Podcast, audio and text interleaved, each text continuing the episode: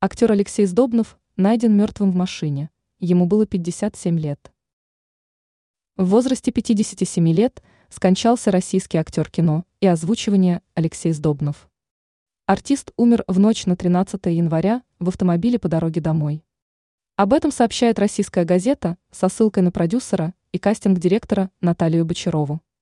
По ее словам, Сдобнов не доехал домой в ночь на 13 января, умер в машине. Прощание с артистом состоялось в Люберцах 16 января. Алексей Сдобнов родился в 1966 году, окончил МГИК. В кино снимался с 2015 года, сыграл в фильмах и сериалах «Притяжение», «Гостиница Россия», «Склифосовский», «Полицейский с Рублевки», «След», «Чикатило».